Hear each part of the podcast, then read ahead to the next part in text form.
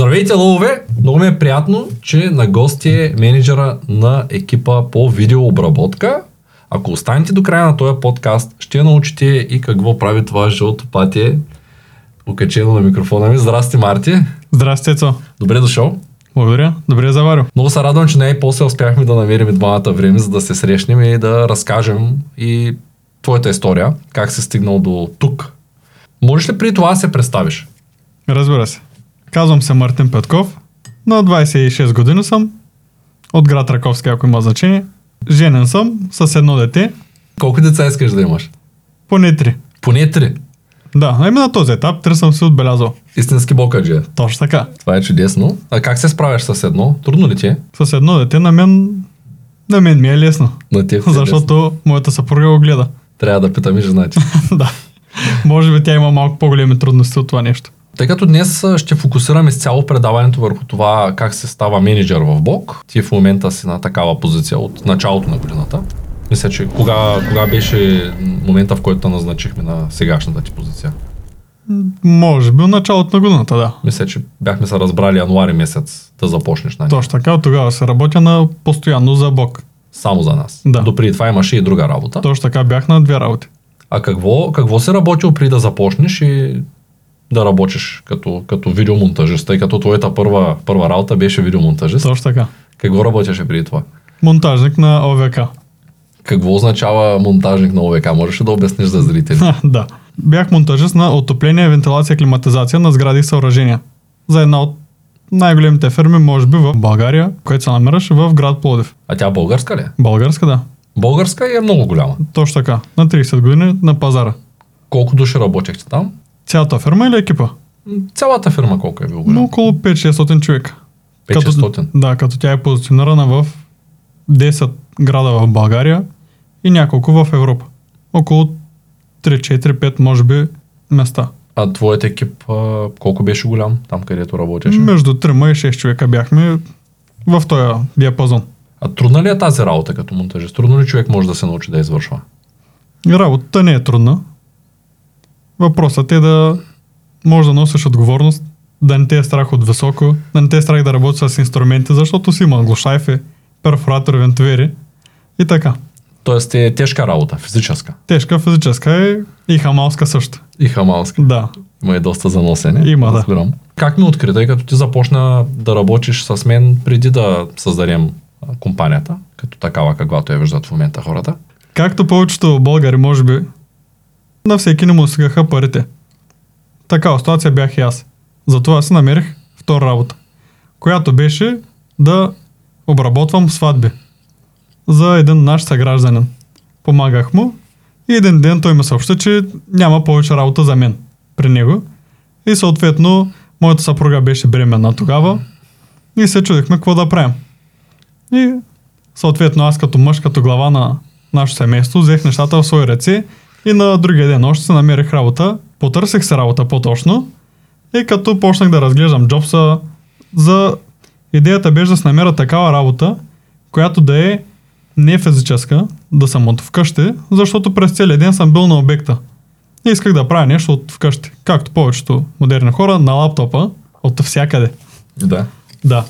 Прегледах джобса, не открих това, което търся и започнах да търся по другия нестандартен начин. Във Фейсбук, в групите и написах в търсачката на една от най-големите групи за, за фриленсъри там.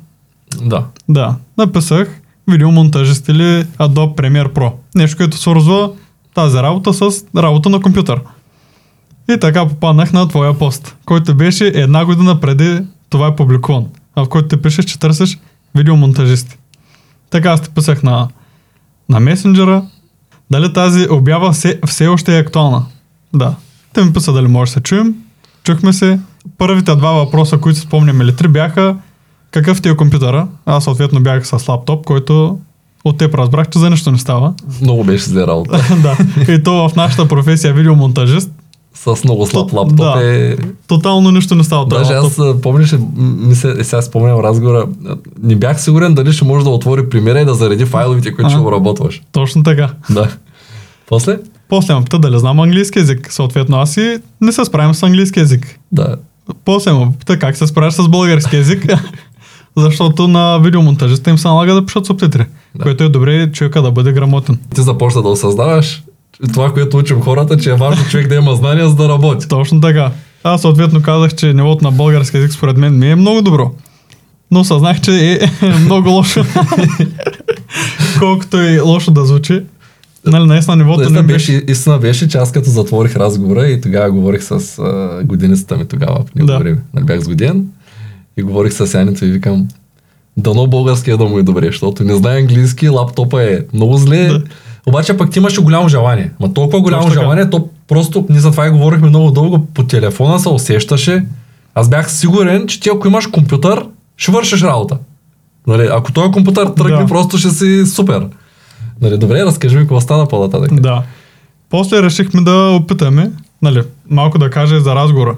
Той разговор, който беше един час, аз останах с тотално притеснение от разговора между нас. Че няма да се случи нищо. Че няма да се случи, ще те загуба времето, няма да успея да, да, да покрия твоите очаквания, които имаш от мен. И само ще разочаровам. Но там аз мислех да се откажа, за да не те загубя времето. Но не се отказах, защото трябва да се борим за това, което искаме. Оттам аз се похвалих на моята съпруга, с кой съм се чул, защото аз знам за теб от, може би, една, две, три години по-рано. Съм те виждал, гледал съм твоите видеа. И така, и, като и казах с кой съм говорил, тя не, не може да повярва просто. Така. И какво се случи после? Оттам ти реши да ме дадеш видеа, които са по-леки, за да тестваме моите умения, лаптопа дали ще се справи. Това не си го спомням. Да, съобразил съм с това, че компютърът ти не е Точно така, да. първа младост. не е подходящ за видеообработка. Той се беше нов компютър, обаче много слаб, 12 Чисто гигабайта нов, RAM. ама трабант, нали? Да, точно така. За разлика сега работя на 64 гигабайта RAM. Да, сега имаш истински компютър. Да, вече. както трябва, на столен компютър. Компютър, за мен истинския компютър е настолния компютър. Да, Те с три монитора. Преносимите работи, дето можеш да покажеш някаква картинка на тях, те са Да, портабилни. Те, те са за презентации, не са за видеообработка. Точно така. И сега се работя на 34 инча монитор, 24 и 27. Разликата спрямо лаптопа, който е 15 инча е огромна. Няма Добре. как видеомонтажист да работи на лаптоп. Какво стана с българския език, я разкажи. Български язик, благодарение на колегите и екипът, който имаме ние по видеообработка, малко по малко, грешка по грешка, се справих и благодарение на колегите, които ми даваха правилните насоки, сега сме да твърдя, че български язик ми е доста по-добре, отколкото беше преди една година. Аз съм изключително благодарен, че в екипа имаме а, много грамотни колеги. И най-вече на Макс, който е най-грамотен и успява да намери а, толкова е добър, че нямаме хейтери за български език. Но доста време насам, дори, дори последния път, когато имаше един човек, който намери грешка, се оказа, че всъщност няма грешка там. Да, За ръста и расна, нали? Помниш го това? Може би си го спомняш. честно не. А, Има, имало значение дали расте човек или растем професионално, как се пише. Да, да, да, да. сетих се вече. Да, истината е, че ти имаше доста ниско ниво на български язик. А, в същото време имаше много слаб компютър. Английският ти беше нула. Не знам сега какво му е нивото, защото Да. ти, ти си се фокусирал върху екипа в България на български язик и не сме и говорили да си подобряваш Да. българския, защото човек все пак не може да има време за всичко на този свят. Поетапно трябва да се случват Точно така. нещата. Колко време работи преди да, да се качиш на менеджер като, като позиция?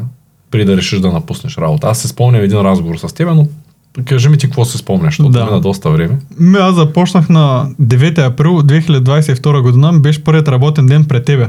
9 април 2022. Точно така. Горе-долу 5-6 месеца преди да създадем Бог. Да, той блок е от септември 2022. Точно така. Да. Идеята за него е от април, но докато стигнем до създаването му, да, да. Да. го... Тоест, ти работеше в от нула до успех в моят бизнес. Точно тогава. така. Да. Да. Тогава още поне аз не бях запознат с мисълта на Бог. Аз дойдох пред Цветан Радушев. Точно така. Да. И ти си още си пред Цветан Радушев. Е, Ние да, продължаваме все да работим заедно. Ти Точно моя така. екип. Просто се появи Бог и вече целта е друга. Да, тя целта е подобна, но вече разширихме Да. компанията. Добре. Спомняш ли си този разговор, който аз ти се обарих и те попитах а, колко пари взимаш сега на работа, Да. колко взимаш при нас и колко пари всъщност искаш, за да, а, Да започнем заедно работа. за да смело да кажеш, аз почвам само при теб. Да. Помниш го този разговор? Помня да. го, да. И ние какво направихме? Описахме какво ти трябва тогава. Точно така. Тогава аз ти казах, виж, ще говоря и с Ангел да видим дали, защото тогава беше нова компания. Общо аз не мога да взимам кардинални решения, да назначавам хора. Исках да се консултирам с него. И питах Ангел, Ангел вече те познаваше. Да, Достатъчно. ние добре. се бяхме виждали. Бяхте се виждали. И се спомням, ти може би това не го знаеш, защото може и да не съм ти го казвал всъщност. Аз му казах, Ачка, нали, на Марти му трябват определена сума пари, даже не му казах каква, за да почне работа при нас. И той ми каза, добре и и аз викам ми, нали, да му дам ли толкова пари, нали, колкото ти беше казал тогава, че бяхме се Да. договорили за... Всъщност ти не искаш и кой знае какво повече, отколкото колкото взимаш при нас, плюс това, което взимаш на работа. Нали. Точно така. Искаше просто да не ходиш на работа и да останеш само в къщи, да можеш да, Да. гледаш и детето. И той тогава ми каза, ми дай му ги, какво ме питаш. Нали, Още не бяхме уточнили тия неща. И аз бях супер щастлив, защото можех да ти осигуря това, което ти искаш тогава. Нали, като сега работим, ще отворя една скоба, работим по твой финансов план, тъй като вече ти си в финансовата грамотност, карал си курса. А, установихме, че ти имаш едно дете, то ще расте, разходите по него ще нарастват, искаш да имаш три, което означава, че най-вероятно ще ти трябват повече парички. А, също така установихме, че във времето м- ето колата, която караш се опитва да те предаде на моменти, нали, трябва, трябва да ти е нова кола. Ти си доста сръчен и сам се строиш втория етаж от къщата, но въпреки всичко и там ти трябват пари. И хубаво е, когато една компания, доста често, ето днеска по-рано говорихме с асистента ми и говорихме точно на принцип. Основата на разговора беше върху бизнес, който няма добавена стойност, много трудно би издържал други хора, едва ми издържат себе си. Нали, и аз се впуснах в обяснението и всъщност искам да го обясня на камера, може би не сме го обяснявали скоро, може изложено не сме го обяснявали, че всъщност истински устроеният бизнес е предприемача. Като предприемач е длъжен да осигури достатъчно на всеки един от своите служители спрямо неговия финансов план. Тоест, ако на теб ти трябват 5000 лева чисти пари на месец, обаче аз ти давам 1500 или 2000 или дори 3000, то на теб ако ти трябват 5000, пък взимаш 3000, в краткосрочен план ти ще работиш тук, защото нямаш избор. В дългосрочен план аз ще трябва да кажа, ами нямаме вече кадри. Да. Марти напусна екипа, отиде другаре, защото няма да ти стигат парите. И затова е много важна финансовата грамотност и е важно всъщност човек колко пари печели от работа си, да е доволен от работа си, освен да има добра среда, да се развива, да учи нови неща, да има и възможността все пак да, Точно така, иначе дойде момента, в който ще започне да търси втора работа. да, или няма да имаш второ дете и трето дете, което ще ощети теб, Да. което ще ощети и държавата, в която живеем, или ще имаш второ и трето дете, ще трябва да почнеш пак втора работа и същия Да. този цикъл на ново, което точно също не е добре. Има нещо друго, което е лошо. Ощетяваш си времето за семейството по този начин. Можеш да ми разкажеш, тъй като сега разказа как му откри, стана менеджер, ти като стана менеджер всъщност беше видеоедитор и м, нали, какви са първите проблеми, които срещна като менеджер на екип? Ти, не беше подготвен да си менеджер. Да. Аз съм тотално от друга сфера дошъл. Да, какво се случи при теб? Аз казах, появих се и казах, ей го новия ми менеджер, Марти ти си, действай. Да. Оправяй се. После какво стана? Още от предната работа, която имах, там горе-долу мога да кажа, че бях като позиция заместник бригадир. Можех да възлагам задача на хората, да следя за тяхното изпълнение, но тогава имах прякото наблюдение над хората в монтажа. И какво се иска от тях, каква е следващата стъпка. Докато тук, а, нашата работа, която е всеки е на компютъра, всеки ра- работи от различна точка на България и нямаш достъп пряко, видимо на това нещо. И може би това е първата трудност, която срещнах. Няма как да наблюдаваш кой какво прави, как се движи, кога работи, кога не работи и така нататък. Имаме някакви тулови, обаче не е същото. Да, не е Нека също. договориш от среща ли е Иван там, Точно да вижда така. ли са в момента или Да, да, там ли е. дошъл ли е. Да. Да, има се пак и сега тук неща, които, както ти казваш, използваме. За... То е силно казано, да, да, за тая може би по-правилното за менаджирането на задачите, но не те показва същата картинка, която може да погледнеш, когато сте на едно място. Или човекът те зададе въпросът, който иска. Може да има някаква трудност, но да го е страх да го зададе там. Или ти да го погледнеш отдалеч. Той човек сега не, не, няма същия процес, който му трябва да след... Не следва процеса на работа, по-точно казано. Добре, а, благодаря ти за отговора. Тоест ти си бил заместник бригадир и ОВК монтажист и от ОВК монтажист се станал видеомонтажист и от заместник бригадир тук ставаш основен бригадир, само че вече ти казват менеджер. Да, точно така. как направи така, че екипа да, да ти има доверие и да започне да, да работи с теб. Да ти се доверява. Защото в началото беше трудно. От, трябваше да се прехвърли отговорността от мен за екипа на теб за екипа, а пък ние да комуникираме заедно. Защото в противен случай няма как да нараснем като компания, като брой кадри. Да. Ами, според мен това е отношението към хората, което даваме. Как им говорим, как се отнасяме с тях и по този начин се трупат доверие. И се изгражда според мен. Трудно ли ти да се разбираш с хората от екипа? С някой може би понякога ми е трудно да се разбера. Горе-долу ние всички сме на една възраст почти. Сега плюс-минус 2-3 години. Горе-долу всички сме на, може би на един акъл, така да кажа. От, ако има един човек на 50 години, един човек на 20 години, Да. най-малкото са в различна ера от живота си и няма как. Добре, ами, ти за да започнеш да си ефективен в видеоедитинга в началото, ходиш и до Пловдив на работа всеки ден. Ти живееш в Раковски, Раковски, Пловдив, всеки ден връщаш се, успяваш да правиш страшно много. Над 100 часа на месец работиш и като видеоедитор. Точно така. А, при това на много ниска заплата, защото ние се бяхме разбрали за някакъв рейд, тъй като аз не знаех, че ще вършиш работа, той компютърът ти беше бавен, знаех, че ще има много пъти едно и също да се преправя, нали? в началото беше много неясно какво ще се Да. И ти си имал мотивацията да работиш по над 100 часа на месец, дори за по-малка заплата, видимо по-малка, може би спрямо сегашния ти рейд 500% надолу. А, какво ще ми споделиш за, за този момент? Нали? Колко трудно беше да ходиш на две работи едновременно, да чакаш дете, в същото време строиш къща и после ще питаме за пинето, тъй като ти по- покрай строенето на къща направи и курс към компанията, т.е. помогна за създаването на един от, мога да кажа, от най-хубавите ни продукти. Еми, Цецо, истината е, че не беше толкова трудно да работя на двете места, поради причината, че когато едната работа ти е свързана, примерно както аз бях със строителството, и там където се изисква да имаш здрави крака, здрави ръце, макар да не изглеждам най-здравия човек, но Ма си жилав. да. Най-вероятно го докарваш от... Да. Въпросът е, че там работиш с тялото си. Но като седнеш на компютъра, както аз търсех тая моя, моя втора работа да бъде от компютъра, там работиш с мозък. И аз така се го обяснях. През целия ден се изморявам от тук надолу, тялото, а после вечерта си почувам. Защото съм седнал и си мърдам мишката. Искаш да кажеш, че си ползвал, а, ползвал си работа за нас като физическа почивка. Точно така го и чувствах, честно казано. И аз когато започнах при тебе, това още в първия разговор, който имахме, не го споменах, там те ме пита колко часа ще работиш на ден. Аз ти отговорих, ако помня, помниш колко часа Не, казах? доста отдавна беше. Казахте 5 часа. Те ме пита колко дни в седмицата. Аз казах всеки ден. Как колко дни? Те значи една бърза сметка направим. 5 часа по 30 дена, 150 часа. Това ли ме казваш? И работиш на две места. Аз казах, ме да.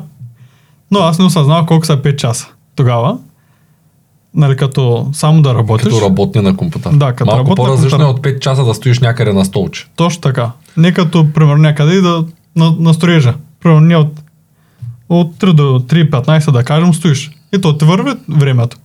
Ама на компютъра трябва да правиш нещо там. Ако отидеш на разходка, спира да брои. Точно така, да. Така е. Начинът по който засичаме времето, си го чета, сядаш и пускаш копчето и почва да учета. Ако Ставаш и... станеш след 5 минути, спира само и чака. Да. Не, така е, да. Е, такова е. И, така че петте часа са друго нещо. И тогава, понеже аз наистина имах нужда от тая работа, която имах при теб, уменията, които ми давах, даваше, нали, все още ми давате уменията. Най- най-вероятно си научил някакви неща. Точно така, научих доста неща Да. и на мен беше неудобно да правя по-малко часове, защото съм казал, аз ще правя 5 часа, но като не ги направя тези 5 часа, мен Цветан може да ме изгони от работа. После какво правим? Трябва да търся друга работа. Така е. Така започнах. Прехода беше плавен и добър, заради тази почивка, която пределих преди малко. Че от едната работа работиш здраво тялото, на другата, Валя, как те възприемаше като човек, дето хора на две места и няма време за нищо друго. да. Не Е, те ли забелязала така, да ти е казала Марти, някакво време за мене няма ли да има тя знае за какво го правим. За нашето общо благо. Тоест тя беше съгласна с това нещо. Точно така. Добре, това е хубаво и жената да подкрепя, не само Да. ти сам да искаш да избуташ някакви планини. Да. Добре. А, тоест, ти си казал 5 часа, работил си 5 часа, въпреки че малко по-късно си искал ти се да кажеш 4 в началото или 3. Абе, не. Не, Не. имаше си времето за... Имах си. А, Нещо друго, което хората не знаят. Как живееш в Раковски и работиш в Плодив, от Плодив трябва да отидеш на друго място да работиш, нали, защото то- централата е в Плодив. Но трябва да, да работиш примерно в Пазарджик.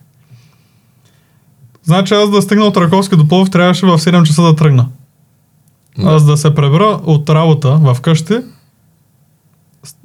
Тоест, пребрах се около 6 вечерта. До Пловдив е 40 минути, обаче от Не, Пазарджик това може е да... 30 минути горе Добре, до Пловдив е 30 минути, но пък от Пазарджик до... А ти свършваш работа в 5 часа, примерно, точно в 5.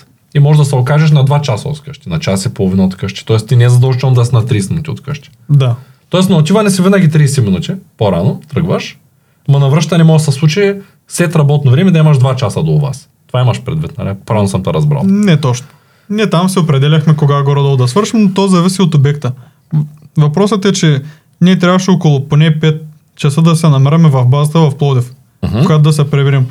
Това означава, че аз от базата на, в Плодив имам пак едни 30, 35 минути, 40 пребиране. Защото ние трябва да им да оставим буса, да го паркираме на мястото.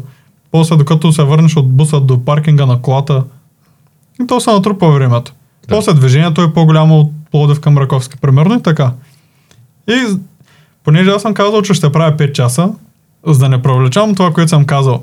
Сутрин ставах в 4.20. Може би помниш този период. Да. Нашия колега Дани, той се лягаше горе-долу по това време. Аз тогава ставах да работя. Имаше една и такава смяна. И аз ставах около 4.20, 4.30 ставах всяка струн. Ти му пишеше добро утро, той ти пишеше лека нощ. Точно така. За да мога да поработя до, до около 6.30. Това са 2 часа. После след като се пребера от работа, да кажем в 6, и там хапна нещо да се видя с моята жена, той остане 7, аз мога да работя от 10 вечерта. Това ги прави още 3 часа и горе-долу така си докарах около 5 часа всеки ден. Това в продължение на...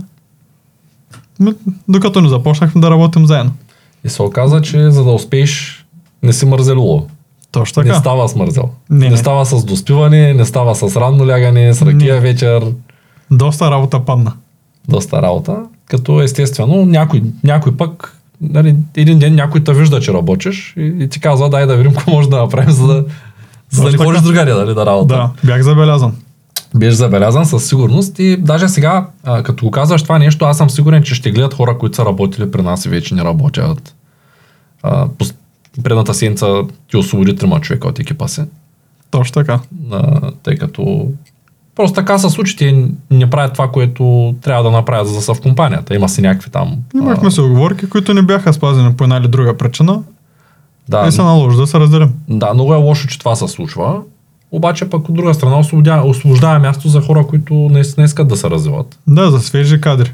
за хора, които вярват в това, което се случва. Да. Ние сме нова компания, много по-лесно е да отидеш в голямата компания, където и по-лесно те назначават, и по-малко те наглеждат какво правиш, и по-лесно ти дигат заплатата в началото. Естествено, стигаш до едно плато, в което никъде нищо не мърда. Точно така.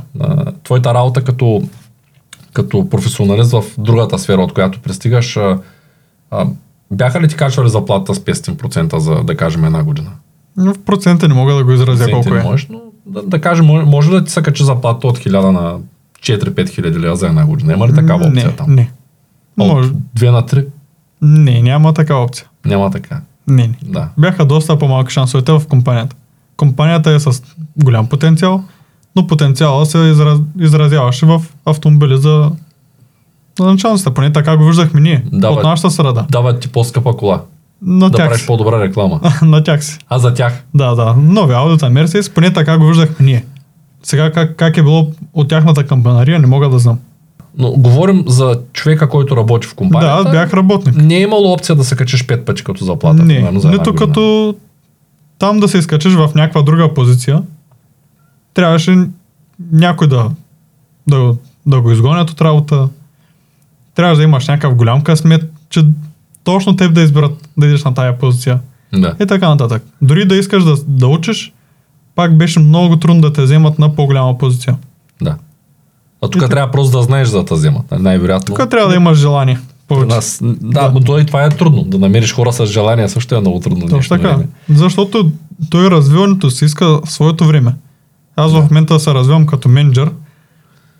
Нали, Ние, както казахме по-рано, аз нямам тия знания. Нали, може би сега вече имам малко. Но това пак е някакво лишение от моето семейство и давам там време. Да. И така. Всичко изисква допълнително време. Да, да. Може да, да, да съм се на една работа, но пак давам допълнително време за нея. Да, това е единствения вариант човек да се развива. Точно да намери време да се развива. Точно така. Каже някой, аз нямам време да чета книги, той просто не си търси времето за да чете книгите. Добре, ми, ти си в... А, аз по-рано като казах, а, че си активен в това да си направиш къщата сам, т.е. работиш по въпроса. Да. Ето ти искаш да се развиваш и участвай в създаването на курса по професионално инвестиране в недвижими имоти, един от нашите най-така сериозни, бих казал, курсове. Благодарение на тебе голяма част от статистиките са реалност. А, ти, аз съм сигурен, че това е единствения курс в България. Единствения, сега може и света да е един от малкото. Може и да няма друг целия свят, който да има толкова много информация за шумоизолациите, за видовите изолации, за вратите, за затихването, кое как се монтира, на какъв принцип. Това е изключително много така синтезирана информация и може да ми разкажеш малко повече като а, ти пое тази инициатива, ти я пое. Трябваше ни човек, ти каза аз го хващам това и ще го направя. По едно време ми прати един файл с 400, я знам, 300-400 страници, ми ми става Доста лошо, голям. вика това как ще го прочита, вътре с картинките, с, дали, това по, по едно време имам предвид след 6 месеца, дали, това не беше Да, нещо, да. което става за един ден. И даже се спомням в началото един разговор за а, ти ми се оплакваш и че звъниш на някакви производители на врати, те не ти дигат, ти се налага да ходиш лично там да, да влезеш в магазина и да кажеш здравейте и те пак не знаят какво ти кажат. Ти ги Да. питаш вашите вратистки параметри с те викат, ми не, вижте каталога, нали? Да, трудно ли беше да събереш тая цялата информация? Доста беше трудно да се добереш до някоя информация. Примерно до НСИ.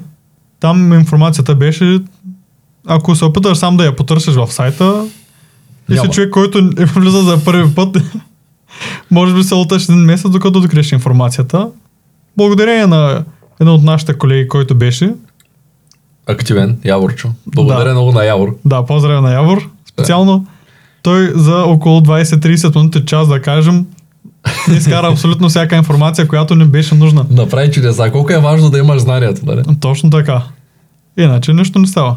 Да. И всяка друга информация, която зависеше от мен, аз да я изкарам, беше наистина много трудно. Сега сещам, както казваш за вратите, един пример за там. Звъннах на производителя, звъннах на доставчици на врати, на всякакви.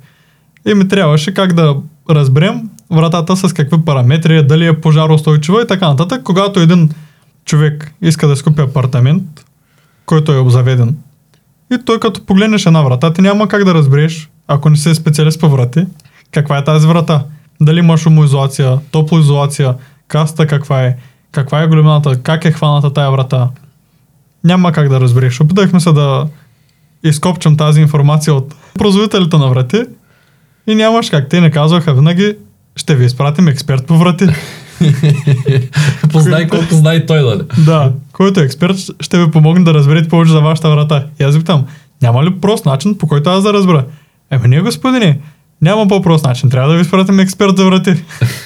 Но въпреки това, малко трудно добра... добрахме се до правилната информация. Тук, където в момента живея, имаме комшийка отгоре над мен, където живее и тя просто има няколко деца и те са доста шумни, подскачат и трябваше да се направя изолация на тавана. Може ли да сложим 10 см каменна вата на тавана, защото искам да е много, много, много изолиращо. И той каза, добре, тя вика 10 см е за външно поставяне, не е за вътре. Нали? Няма казваш, че аз съм го правил. Ако искаш, ще ти я сложа, най-вероятно вика ще държи повече, нали? защото ще има, той, той я сложи така, че да има въздушен балон между ватата и плочата. Да. И сложи едни специални неща по ъглите, които толбират вибрациите, такива ъг- ъгли, там някакви по-гумени. И сложихме още един пласт такъв шумоизолиращ. Мисля, че е някаква сплав между корки още нещо. Не се спомням, то беше преди повече от година. И наистина комшите изчезнаха. Едно не живеят горе. Да. Обаче човека каза, няма да казваш, защото вика, не знам вика откъде знаеш тая работа, обаче вика, това не е за вътрешно поставяне, това е за вънка. Пък то в курса просто то си пишеше, че това е добрия вариант за изолацията, като цена качество. И аз реших, че ще го взема оттам и ще му кажа слагай. Да. Обаче откъде да знам, че той е за навънка, не за вкъщи. Ми не ми пука дали е сложено вкъщи, то стига да издържи, защото тогава имаше малка особеност, че тя тежи много. А пък гипсокартона Тежи, се да. чупи лесно. А като слагаш а, гипсокартони, много тежки материали, има... Трябва да се сметне. Да. Малко повече го затруднихме, за да е сигурен, че няма да падне нищо, примерно тавана да падне на главата ми, но пък сега е направено много добре. Оказа се, че после изрязахме и гардеробите леко, защото тавана стана 15 см по-нисък, но това са подробности. Добре, а, трудно е да се работи от къщи. Кое е по-готино? Да работиш на покрива, да монтираш, да висиш или пък да си бачкаш от къщи? Кое ти харесва повече на теб? На мен повече ме харесва да се работя от вкъщи или поне на този етап от живота. Понеже аз на монтажната работа, която съм бил допреди това, там бях около 8 години в компанията. Като преди това също имам две години стаж като монтажник на луци и Да. водостоци, което пак си е навън. И това е свързано, че всеки ден си на различно място, което за мен е много хубаво нещо. Също беше с тая предната работа. Там горе-долу в седмицата на един-два пъти посещаваш различна локация от постоянния голям обект, който компанията ти е осигурила. И това е динамична среда, така да кажа. Но, А.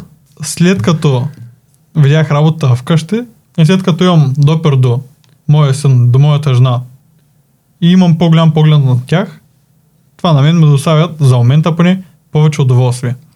А не ти ли харесва факта, че можеш на обяд да решиш да излезеш на разходка и просто излизаш на разходка? Няма... Не си на другия край на града Да. или някъде в друг град и да трябва да, Да. чакаш 6 вечерта, можеш на обед да излезеш на разходка. Това също е подробност, която може би хората не знаят, че ние в нашата компания нямаме работно време. Нали, в екипа. Да. Работиш когато искаш. И точно това, както го казваш, може да стане по всяко едно време. Но то вече само според графика, каквито имаш, от нема, ако имаш някаква среща, няма как да я зарежеш. Съобразяваш се. Да, но това е много готино нещо. А тук трябва да споменем, че всъщност ние в момента не търсим хора към екипа, обаче ако дойде някой много мотивиран да работи, може да пише на supportmaimunkabog.bg, където Марти чете, Точно има така. и Рима и може да се изпрати да напише желанието за свободен текст. И мотивиращо писмо. Скоро, скоро станахме минус 3, според мен е време да станем плюс 1. Ако дойде някой достатъчно мотивиран, ти ще решиш, разбира се. Няма да ти съмеся, екипа си е твой. Оправите се без мен. Нека пише. Аз ще видя после, като почнете да работите, ще стане, не? Добре. А, можеш да ми кажеш, защо тук има четири книги, какви са те, откъде е добре човек да почне да ги чете и каква е идеята на, на тези книжки. Те са много интересни. да. Да. Идеята на тия книжки за хората, които не знаят, може би не ги виждат. А това са моите книжки, само да кажа. Да. Мартито има същите. Да, си ги имам в нас. Също не съм си ги донесъл. за да Няма нужда, объркам. може да ползваш моите. Да, това е книгата Целта. Процес на постоянно усъвършенстване на Голдрат. Да. Те и четирите Това- са на Голдрат. Да, точно така. За хората може да покажем и другите. Критична верига. Знам, така добре ли е, че ги Да. показвам? Не е въпрос на късметия следващата. Да, и другата е изборът. Добре, ти си започнал от целта. Да. Ай разкажи за целта, пък другите ще ги разкажем в някой следващ подкаст. Какво се случва в тази Да. книга и смяташ ли, че тя е полезна, тъй като ти ми беше споделил, като почна да я четеш, че Абе, очаквал се скучна книга, пък тя не била скучна. На мен също ми е много интересна. Тя е под формата на роман по-скоро. Да, да. Значи за хората, които не знаят, това е книга за модерен менеджмент. И в момента чета книги, които са как да менеджерам екипа си, компанията, в която работя и всичко, което може да е полезно с менеджмент. Както с- споменах по-рано, опит нула.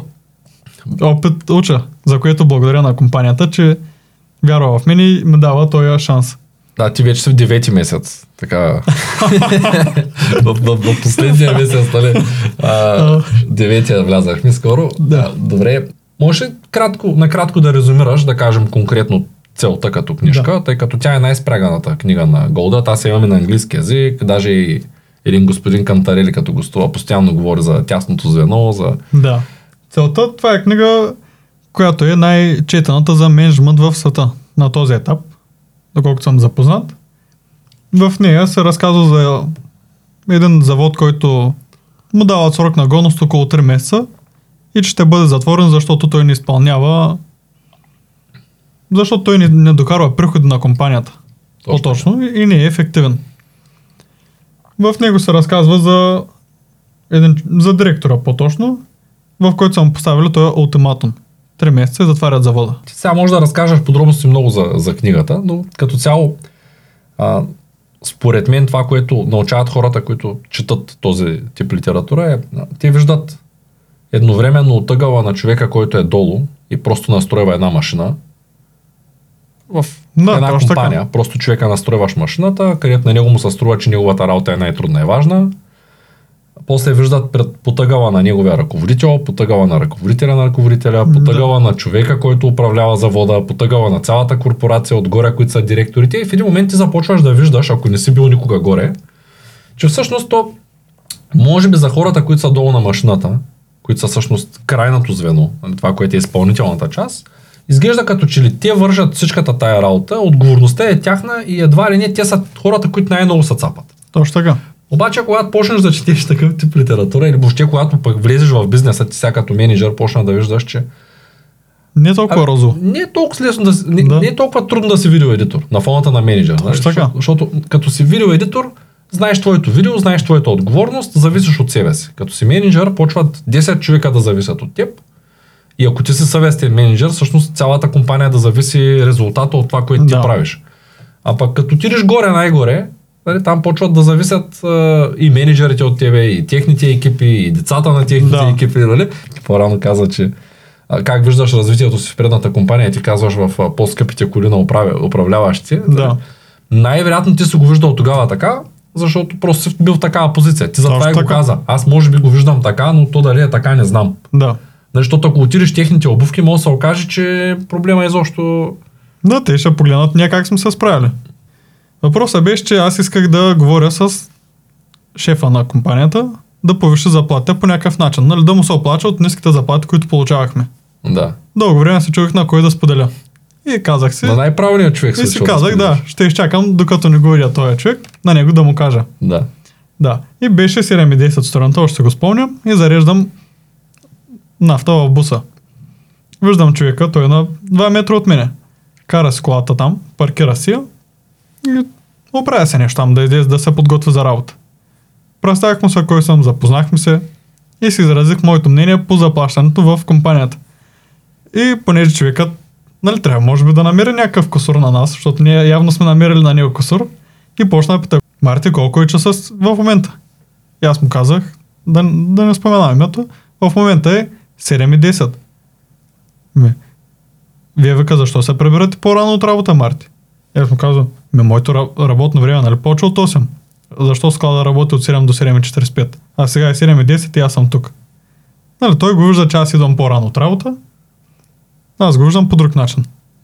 Стигнахме до извода, че ще се направи оперативка на всички технически ръководители на екипите и с тях ще обсъдят нашите заплати. Около година и половина по-късно, когато напусках работа, така оперативка все още нямаше. Според теб в големите компании, до които ти си имал достъп, тези, които слагат улуци, тази, в която си работил, а, интересува ли се някой наистина колко взимат надолу по веригата? Тоест там компанията функционира ли така, както в модерния менеджмент ги учат и в а, нашия курс по лидерско управление за екипи, който по-късно ще споменем, а, преподаваме. Някой интересува ли се от това дали служителите са доволни от заплащането си? Ми не се интересуват от нещо към служителите. Не от към заплащане, удобни ли са дрехите, които ви даваме, обувките, които ви даваме, инструментите, с които работите. И така нататък. Тоест няма Нищо- обратна връзка това, това как работи. Точно така. Не те питат за нещо. Да. И нещо друго, което исках да спомена в разговора, който споменах тук, че аз съм виждал новите аудита, но как е от техния поглед, в тая книга се говори, нали, то може би нали, дано да го няма при тия хора също нещо, но главният директор в книгата целта, за която се разказва, за директора, за който се разказва, той има проблеми с брака. И бракът му се разпада. Там може да го има абсолютно също нещо, но ние не го знаеме и човека е напрегнат, има проблеми в работа, ще затварят фирмата, проблеми в брака, проблеми с А децата. Всъщност, ръководителя на директора на завода а, започва книгата с как паркира на един паркинг скъпия си Мерцедес и му паркира на мястото, нали? Да, И после се оказа, че той всъщност не е чак толкова добре, колкото изглежда. точно така. Тоест той изглежда като човека с скъпия Мерцедес, Да, да. обаче реално се оказа, че е пред фалит няколко глави по-късно и се оказа, че 3 месеца по-късно приключват. Точно така. Е, Тоест, истината е, че ние когато м- се налага да управляваме екипи, ти знаеш, че в екипа винаги има хора, които постоянно питат за пари. Обаче ти ако им кажеш направи нещо, за да може компанията да свърши, да стане по-ефективна, може би това е искал да каже сега, не искам да му анализирам думите, даже не съм бил там. Нали? Да, Твоя- всичко е твоя- възможно. Твоя човек, който е най-високия на предната компания, с това с времето е искал да ти го каже. Нали, па пък ние го казваме Да. с това на хората ми намери начин да... Защото при нас а, винаги има опция да влезеш в компанията, винаги има опция да се развиш компанията, може да станеш партньор на компанията, може да се смениш позицията, да станеш по-опитен, да ти дигнат заплата, обаче все пак, за да се случва това нещо, трябва да има и резултат. И винаги, винаги е свързано с резултата. Нали, модерните компании Да. така функционират. Докато големите корпорации в един момент, като работят 5 човека е лесно, обаче като работят 500 човека, там вече менеджментът е много важен, тъй като ти виждаш в момента участваш в организирането и структурирането на нашата компания.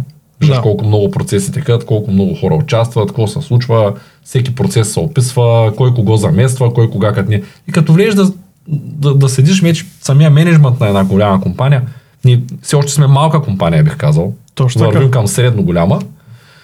И виждаш колко е тегаво и всъщност как изобщо не е лесно. Да, да, Нали, обаче определено. хората, които са долу в процеса, тия, които работят като просто единица от компанията, която изпълнява определена длъжност, те няма как да видят отгоре какво се случва. Да, те не знаят какво е при нас. Както аз не знам какво е при вас. При тебе, при Ангел. И ние не знаем. Добре, а, Важното това, е, че се получава. ти днес ми подари това жълто патие. А, аз ти бях казал, че искам такова жълто патие преди Да. две седмици виден наш разговор. А, по повод книгата, която и двамата слушаме аудиокнигата в а, Storytel. И двамата имаме абонамент с теб. Препоръчвам Storytel за хора, които пътуват повече или които просто им се измарят очите с цял ден, като си на екрана Да. е по-лесно да излезеш на разходка с аудиокнигата. Перфектно е. Жълтото патие, книгата се казва Студент душ за менеджери. Български автор е. Българин, точно така. Има подкаст даже. Да, пак за менеджери. Точно така. А, та, това жълто патя всъщност е, когато искаме да повишим ефективността на нашия екип, много често се отклоняваме и аз решавам на Марти да му изгубя времето 5 минути, за да се оплача от някой нещо, което е сбъркал. А, тия 5 минути са жизненно важни, защото аз така губя моите 5 минути и неговите 5 минути. Още повече, губейки а, времето в а, оплакване, ние нищо не печелим Което е ненужно оплакване. тотално нищо не печелим да се оплакваме. По-скоро трябва да му споделя, че има някакъв проблем за решаване. М. Да Най-доброто го решение. попитам как да го решим, но много често човек така, ние сме емоционални като хора, работим с други хора. И това е хубаво човек да има едно жълто патие. Когато имаме едно жълто патие, може да си го извадим. В книгата казват да се вземеш голямо патие да стои в шкафа, обаче това е много непрактично, тъй като аз често пътувам. И благодаря, че моето патие е малко, тъй като мога да се го вържа на ключовите. И когато имам нужда просто да споделя с някой за нещо, което ме тревожи, е по-добре да изваря патито, да го погледна в очите и да му кажа това, което мисля, да си представя, че това патия е моя в момента човек, който ще реши проблема. И на него спокойно мога да му се оп- оплача или да му споделя неща, които смятам, че са ненужни за екипа. Защо това упражнение е полезно? Започнал съм, аз искам аз да го довърша, защото когато човек сподели на патято или на някой друг. това, Нека което покажем на мисли, хората. Той успява да по-ефективно да осъзнае какво се случва, да помисли върху това как да реши проблема и по този начин не губи времето и на останалите в екипа. Мисля, че всеки един от екипа трябва да получи едно жълто патия. Какво мислите ви? Напишете това в коментарите. Ако видеото ви е харесало, ударете един палец нагоре. То не свършва само да кажа. Към банката, споделете го с приятели. Ако сте от Раковски, напишете, че сте от Раковски отдолу. Да покажем на хората как работи патето. А, как работи патито? Ами, Казваме някаква безмислена информация Така. и едно сме я споделили на някой друг човек, който него не го вълнува това нещо. Добре. И те по този начин да могат да осъзнаят като пример. Но и ние осъзнаваме. И ние осъзнаваме Ние също така. осъзнаваме, защото човек посъзнава, когато говори. Когато се чуи. Да, чуваме себе си. Добре. За литературата горе-долу разбрахме, ти постоянно четеш книги за менеджмент. А, ти си в курса по бизнес организиране и структуриране в момента, който е конкретно за хора, които искат наистина да подредят един бизнес. Тъй като нашата основна функция е, точно както ти си забелязал в предните компании, които са работил, по-голямата част от компаниите в България са страшно неподредени. Не искам да обидя никой. А, те не функционират правилно, тъй като административната работа е много тежка задача и самата задача по подреждане обикновено се пада на собствениците, на управителите, на хората, които са нагоре по веригата. Те много дълго време бягат от тези процеси и в един момент се появяват в... Събуждат се Да. една сутрин и се появяват в среда, в която нищо не е както трябва. Обаче са минали 3-4-5 години, напуснали са 5 човека, както Даже е книгата целта още в началото. Минава един, разбърква работа на другия, той напуска, машината се щупва, оказват се 1500 Да. проблема и в един момент се чудим как през нощта да стоим там да сгубяваме машината и да режем части, защото един дето не му е работа, е отишъл да каже на друг как трябва да се свърши работата. И то е станало нещо, което не трябва да става. Повечето компании, за съжаление, функционират така. Именно затова и ние тази година фокусирахме изцяло компанията върху създаването на продукти, които са за бизнес. И сега много често ми появяват се разни хора и питат ми ти с образование си, че да казваш на хората как да се структурират бизнеса. Нали? Веднага ви казвам, ето Марти, какво ти е образованието? Економическа информатика. Добре, аз също съм е, информатик. Да, аз съм съществост. Моята е компютърна информатика. Да. Аз повече И- с щайги съм се занимавал. Но истината е, че а, човек не е това, което има като диплома, човек е това, което е преживял, което е а, придобил по време на преживяванията си като опит и когато той може да предаде своя опит на други хора, ако ние можем да сме най-бързо развиващата се образователна компания в България, смея да твърдя, частна, Да. никой не ни помага, не взимаме помощи, нямаме евросубсидии и така нататък. Не се интересуваме даже какви данъци можем да спестим. Ние станахме, регистрирахме се по ДДС още от ден едно. Преди да направим един лев оборот, вече имахме подадено заявление за регистрация по желание, защото ние знаехме, че няма как да не успеем, нямахме друг избор. А, смея да твърдя, че и други могат да го направят във всякакъв друг сектор и нашата крайна цел е да бъдем толкова добри, толкова подредени, а, да дадем толкова добри условия на младите да се развиват, за да можем. Аз по-рано обясних на... Бяхме тук с асистента ми, един от мен. Ти вече си приятел с него и Да. а, стана дума за клиент, на който се наложи да обясня как а, всъщност трябва да функционира един истински бизнес, трябва да може да изпълни финансовите цели на всеки един от екипа. В противен случай този бизнес няма как дългосрочно да съществува. Рано или късно ще отидеш в следващата фирма, която ще даде повече пари. Това се случва и при нас. В момента, понякога, хора, които просто нямат търпението, искат веднага да се случат нещата, те отиват да се търсят бързия път към успеха някъде другаде. Да. Ние не сме застраховани от този прогрес, а, от този процес. И, Извинявам се. да, нещо, което друго не е хубаво в големите компании, е, че когато искаш ти сам да се развиваш, нали, имаш желание. Примерно аз съм изявил желание да се развия като технически ръководител или като бригадир в голямата компания, в която съм бил, шанс нула. Шанс не се дава. Докато тук при нас, ако някой иска да постигне някаква позиция, има този шанс. По някакъв начин. Това е добре ли? чудесно, че си го видял. Добре, Чудесно повтори. нещо. да. А, добре, ти на кои курсове от компанията всъщност си? Тъй като на нас това, че сме образователна компания, много ни помага. Ние виждаме къде са дупките в един бизнес и се насочваме Да. а, фокуса там. Ние не преподаваме неща в курсовете, които ги няма другаре. Ако влезете при нас а, в курса по бизнес организиране и структуриране, ще видите, че всъщност курса не е измислен от ние да измислим топлата вода, а всъщност дори започваме с а, lean менеджмента на Toyota и курса върви етап по етап, върви с а, това как всъщност се структурира една голяма компания, как се управляват екипите, как се разпределят задачите. Това не е топлата вода. Точно така, но Просто- ние сме я структурали и синтезирали за хората. И Да. най-хубавото нещо, което получават, те получават консултант, с който могат да задават въпросите, като не са разбрали. А на книгата, като го прочетеш, на кой задам въпросите? Е, няма на кого. Еми, да, за това говорим. Сме За това, са, форум да за това са полезни курсовете или най-малкото, защото има кой да попиташ, като не си разбрал. Ти си Нещо. клиент на нашата компания. Да, аз съм клиент. Карал съм финансова грамотност, лидерско управление на екипи, в момента карам бизнес организиране и структуриране. Помагал съм за професионално, Инвестиране. Инвестиране, да. Пини. точно така, Ти пини. знаеш като пини за това. Да, да.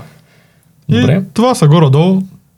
Какво смяташ, че можеш да кажеш от курса по лидерско управление на екипи? Тая сутрин пихме кафе с Николай Петков. Поздрави на Николай Петков, който веднага каза, че аз те питах дали искаш да ти задам въпроса каква е разликата между лидер и менеджер и той веднага им взе корените и каза идва от лид, дали лидер и менеджмент, менеджер идва от менедж и веднага, веднага каза и това е разликата, Да. да. защото идва от английски язик, а пък там в английски е идвало от латински язик и се означавало същото.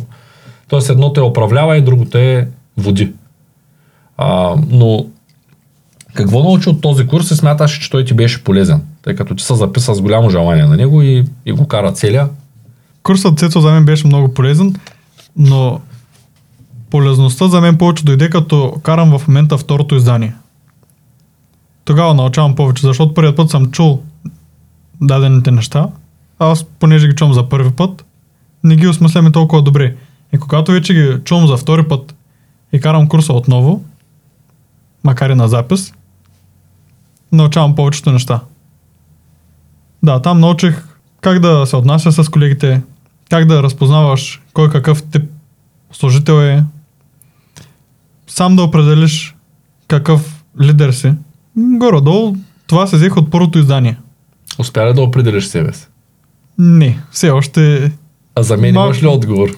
ще се го запазя за себе си. Добре. Това, това е чудесно. Ами, аз много ти благодаря за, за гостуването. Надявам се да дойдеш отново. Разбира се. Вие не забравяйте да гледате ето този подкаст с Влади Ников, за да научите повече за курса по лидерско управление на екипа. Благодаря ти, Марти. Моля, Цецо, за мен беше удоволствие.